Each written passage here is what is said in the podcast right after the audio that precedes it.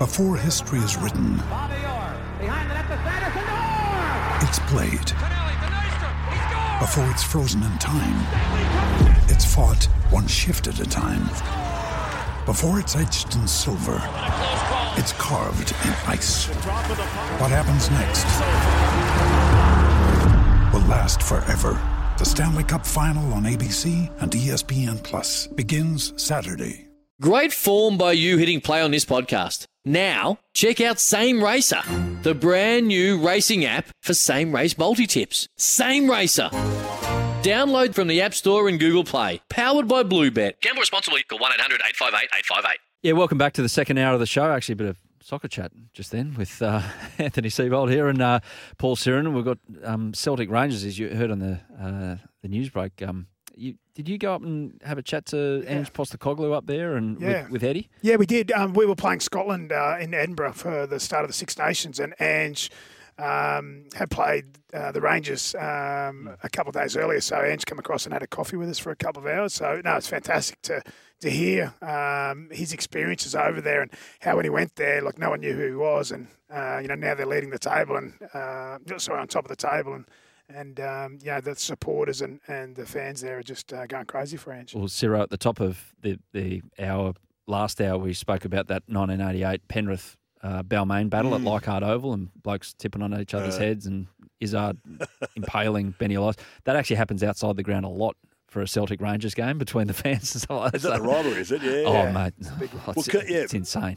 Curtis is only, he's about 25 minutes from Liverpool where he's living in the UK. He's been to about 5 games at Anfield and he said it's unbelievable. I'm trying to get tickets. It's pretty difficult. You played over there back in the day. Yeah. Well, I didn't play the Kangaroos. That's right. But I didn't play club football over there, but he's always been a Liverpool fan for for the last 10, 15 years or whatever. So he's living so close to the to the stadium too. He just said he'd been there for 2 days, and he went over and took photos of the stadium. Then I think 2 nights later he was there when they put 4 past Tottenham. Was that in November? They won 4-0. They beat. It sounds like something that happened to Tottenham. They did. Yeah, that's right. About right. So, but he loves it. He's a huge fan of the EPL. Well, hopefully he wakes up annoyed tomorrow because they're playing my team, Newcastle, later tonight. So hopefully they get dusted 8-0. But no, that probably won't happen given how good Liverpool are at the moment. Let's get back to footy, and Siebes is here with us, of course, here on Crunch Time. Thanks to Isuzu. Get a bit of a dive into your coaching situation right now, Siebes, with Eddie Jones helping out the English rugby side. What would you say you've learnt the most transferring your knowledge in rugby league over to a totally different sport? Because that's what Eddie wanted from you, wasn't it? It was fresh eyes, not coming from your heavily infiltrated rugby union mind, kind of having a look at things in another sport. Well, one thing that doesn't change is the coaching process. So, the how-to part of coaching and, the way you run your sessions, the way you present in front of the players, the feedback you give the players either individually or in a group setting. So that doesn't change. But obviously learning the X's and the O's was what I needed to do to start with. Now, I've spent a lot of time with rugby union coaches over many years doing some shared learning and played a little bit of rugby as a kid, not a whole heap. So that was the first thing, just making sure I'm across the X's and the O's. Biggest thing I learned was that in rugby, everything's a contest, so every breakdown's a contest, every set piece is a contest. So, that was the biggest difference between probably the continuity of rugby league. Mm. Did you ever have a chance at rugby union? Mate, I played one game in high school. I was about 16 and played fullback. Scored a couple of tries, but that was it. That was the end of my career. Well, I left it at that. I said, carve up once and then they'll do me. Can't better it. How good is this? How easy is this game? I played in one of those charity games where it was half a game of league, half a game of rugby. Well, mate, we could not get the ball. When we played, because we played the old Wallabies, it was. Mm. We couldn't get the ball off them. It was impossible to get the ball back. And mate, those rucks and balls, mate, they're not fun either. I'm not a fan of them. No, they don't. I'd rather be in the centres or somewhere, I think. So it's weird how professionalism. Not weird. It's just life. That professionalism morphs a sport from one thing to another. And rugby league's obviously changed with the advent of bigger, more professionalism, and same with rugby union. What I take on rugby union is the fact that, unfortunately for rugby union, there's too many blokes on the field now, or too many players on the field, because everyone's got bigger, stronger, faster, They haven't actually extended the sidelines. Do you get that feeling as well? There's not a lot of space on a rugby union field as opposed to a rugby league field. Yeah, you need to make space. There's no doubt about that. I mean, the physicality of the players, they are big men. And you're right that there's extra, two players on the field per team. So, at times that's a little bit suffocating. But the thing that that really sort of opened my eyes is how brave they are to put their head in the rucks and so on. You've got to be brave to put your head over the ball. The scrums that they have, they're full on contests. They're good. They're good professionals. They've been really good to work with. I've enjoyed working for Eddie, but it's really opened my eyes to how different athletes prepare. So it's all been a great experience with Eddie Jones. Obviously, coached the Wallabies before. He's over there at England, and he's a character that I read a bit of the British press, and it's easy for the English press to have an opinion about most things, and they definitely have one about Eddie Jones, whether it be good or bad, or that it can get a bit spiky between them. What about his actual coaching? How would you frame him if you were to pin him up against a character that's coaching in the NRL right now? Like, you've worked under Craig Bellamy. Is it similarities in the way they go about things? Very, very similar. I mean, they're different personalities, but they're very similar the way they go about their work. They're both brilliant coaches. That's the first thing I'd say. But their work ethic and how thorough they are, both of them, that's their... that's really clear to see, how hard they work, how thorough they are. They're both very forensic, so they really dive into... the performance side of the physical side of the game with regards to GPS and so on as well. But Eddie's his ability to coach in the moment and his ability to, I think, make the right call or right change in the moment is second to none. That's both at training and also during games. He's exceptionally good at that. So they're both fantastic coaches, both world class, and I'm really fortunate to be in a situation where I've worked for Bellyache and now working for Eddie Jones, who I've got immense respect for. And he's been an international coach for best part of 20 years, and you don't do that very often at all. We haven't seen that done very often. So, no, it's been a great experience. On that, do you look at it now and see how Eddie's gone about his business? Always learning. Obviously, you've got aspirations to get back into NRL coaching. I'm assuming so. Am I? Yeah. Well, yeah, you're probably assuming that. I'm not too sure. I'm really focused on doing this through to the World Cup and then...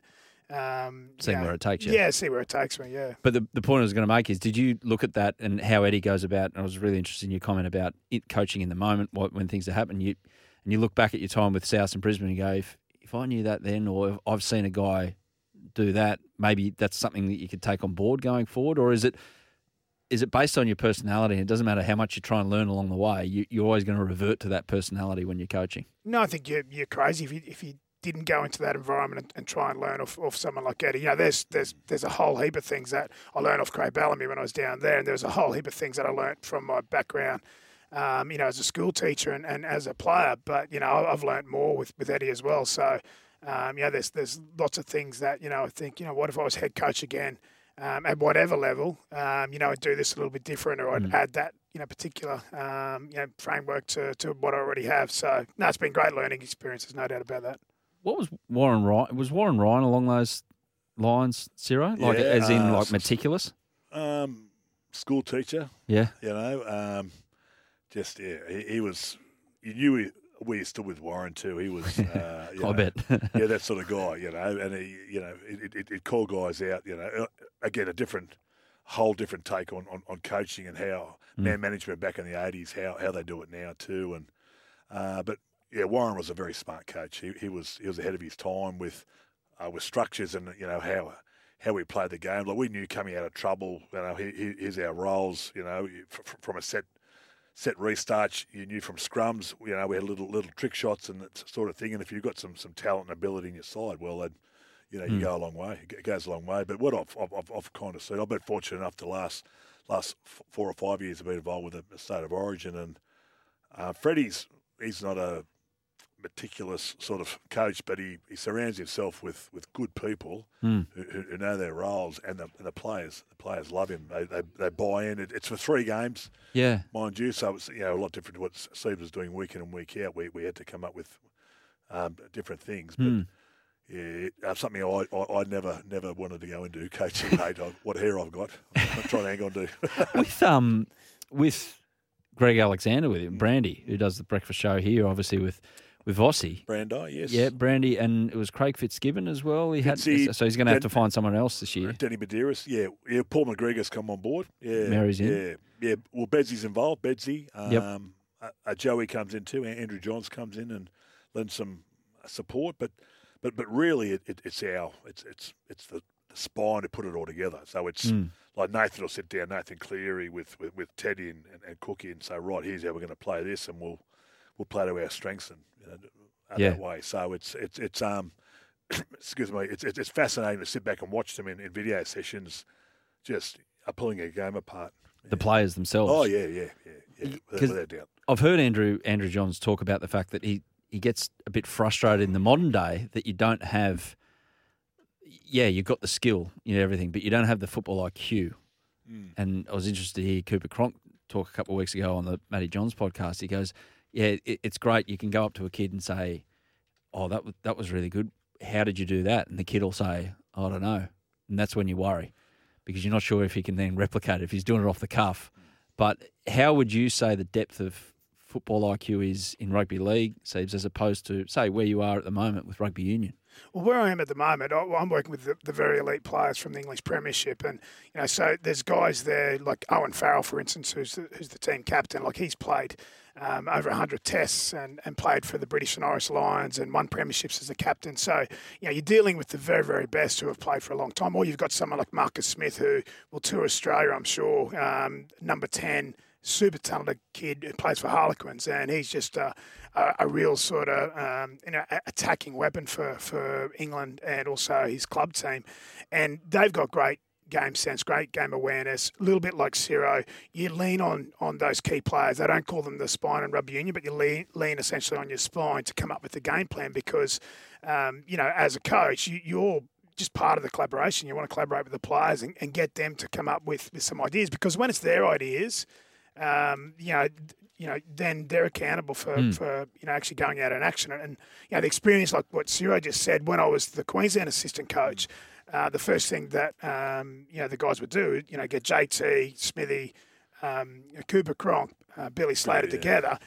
Okay, how are we going to play? And they'd come up with it. And you'd sort of sit there as a coach. It was brilliant. Like, just you're learning yourself. You didn't need a coach. You're just sitting there, you know. Right. What you had to do in those situations, and with a lot of rep teams, is it's not so much about coaching. It's about managing the program and getting everyone on the same page because, like, for instance, with England, we have – players come from, up to 12 different premiership clubs coming into the camp. So you've got to put your club bag, or leave your club bag in the locker room and come through the door and then put the England shirt on. And it's the same with Origin when I experienced that. And, so it's a little bit different. You know, there's a lot of collaboration, but you lean on those players to come up with a game plan. Is that why Mel was so good as Queensland Origin coach in that era? I've got no doubt. Yeah, you talk to the players and you listen to Mel. He talks about just, managing the program, so to speak. Yeah. He was just an icon of Queensland Rugby League too, It's a bit like Freddie with New South Wales. And essentially, you've got three or four of the best players of all time playing at that time together. That's why they dominated for so long. Is Earthing going to be back with Freddie this year, do you think? Probably. Yeah. Yeah, don't worry, he'll come up with something new. Every camp he'll come up with something. So. The way things are going in Sydney, I reckon you might get trench foot if you do it right now. Right, you're gum booting. Amongst other things, yeah. Still on coaching, who was your most, if you can name someone, I'd love it if you came up with a story off the back of it as well, but I understand if you don't want to dip someone in it, but who was the most emotional coach you played under? The guy who would, you'd still learn from, but by geez, if he got going in a annoyed sense, you'd have to kind of duck and weave a little. Blokes were, emotional. What you mean, cranky? Emotional. I know. Can be good emotion if you want to put it that way. There was none of that in the 80s and 90s really, mate. Blokes, with tears and whatnot too, you know. Yeah. You had to be a man in those days, remember. So, because we all love a coaching blow-up. Well, yeah. Oh, mate, Warren had a great blow-up in him. Oh, yeah. But then I went from Warren Ryan to Alan Jones. So it was the contrast there was incredible. I could imagine some of the words. Structure. Well, there's some stories about, from Warren to Alan, that's a funny time. So I'll rest assured. Because the command that Alan Jones has on the English language and equating that to a rugby league dressing room. Yeah.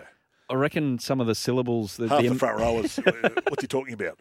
I had to sort of go back in layman's terms and explain to what he was talking about. But it talked about Nadia Comaneci and Ken Roach being 10 out of 10. And Blake said he had no idea what he's talking about. So it... I was an older, more experienced player, so I kind of understood, and I was a bit more, well versed on different things. But some of the young blokes were just scratching their heads, and unfortunately, our results showed that. So,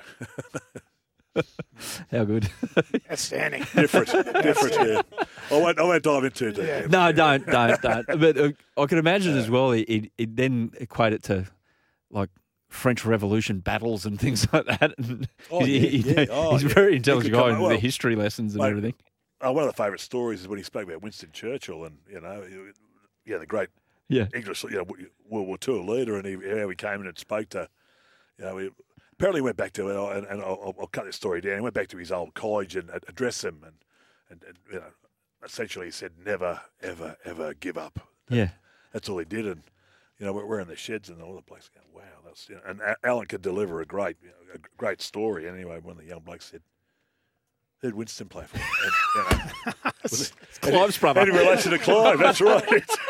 The bloke's looking around, like, oh boy, Jonesy, this is not the rugby boys. Yeah, you're talking to here, but never a dull moment, mate. Good old Winston. He led England through Great Britain through a World War. Do you know what they did the year after the World War? Got rid of him. Voted him out. Thanks. Exactly. Take that. Hey, one from Steve from Padstow. Sarah, why did you always wear tape around your melon? I'm sure you've told the story a few times. Yeah, mate, the entire Balmain back row, a lot of blokes wore tape in those days because we actually pushed in scrums. So if you saw some of the ears, the cauliflower ears getting around in the 80s, you'd understand why, mate. So essentially it was just to protect your ears from getting sort of fair enough in scrums and whatnot. And I did have hair back then too, champion, so that's why, Steve. Well, two of us in this studio wearing hats and Steve's isn't, so... and he's the one that coached. No, how does that make sense? Great, mate. Don't worry about that. Hey, back to coaching as well, and a bit on that line of, bringing up these abstract kind of lines of getting your message across. Can you do that in the modern day? Can you go back and lean on a great war battle and bring it across and to your players, or is it pretty kind of regimented in terms of... keep the footy. No, theming's a really big part of coaching because you've got to understand if you're trying to say the same thing for 40 weeks, it's punishing. Exactly, Sarah. Like it does, it gets boring because you think, like we're just so you're finding different themes, and it might be a theme to come up against one team, or it could be a theme for a particular group of 3 games or 4 games. So theming from coaches is enormous now, and one of the things that coaches, when you hear coaches talk about, I'm going on a PD tour, and I'm going to, a couple of these clubs in the States or, in Europe with soccer, or down to Melbourne, with the AFL clubs. One of the reasons what coaches do that, or the big idea they're looking at, is the different themes that coaches will have used. And you come back and then you sort of create your 3 or 4 different themes that you potentially can use with your group of players. So I think that's really important. Storytelling. Yeah, it is. Yeah, so storytelling is an important way to teach, and there's a lot of research around storytelling and the retention of information. So that's a great way to teach. Where did you get to go? I've been all around the place as far as like PD was. I've been to the States a number of times. Probably the best trip I did to the States was with Simon Goodwin, who's the AFL head coach of the Demons, Alan Richardson, who was St Kilda head coach at the time, Rowan Taylor, the head coach of Swimming Australia. And then we had Darren Holder, who was from Cricket Australia. So we went over there 2019 and went to the Dallas Cowboys, San Francisco Giants, Golden State Warriors, Circus du Soleil, to look at how they teach creativity and how they come up with their different ideas, So that was a really cool experience. So I've done multiple sort of trips like that. Where I've always got a heap out of, though, I've got to say, when I go to the AFL clubs, Port Adelaide I went to year upon year for about 4 or 5 years. Ken Hinkley was there, Michael Voss, who's now at Carlton. So many ideas, and they were doing so many great things in and around their meetings and making the meetings interesting because, Sarah, you get into a meeting and the players get sick of it. They get bored. So they come up with different I've always found, great things or great learnings from that. So did you go to Harvard? I know yeah.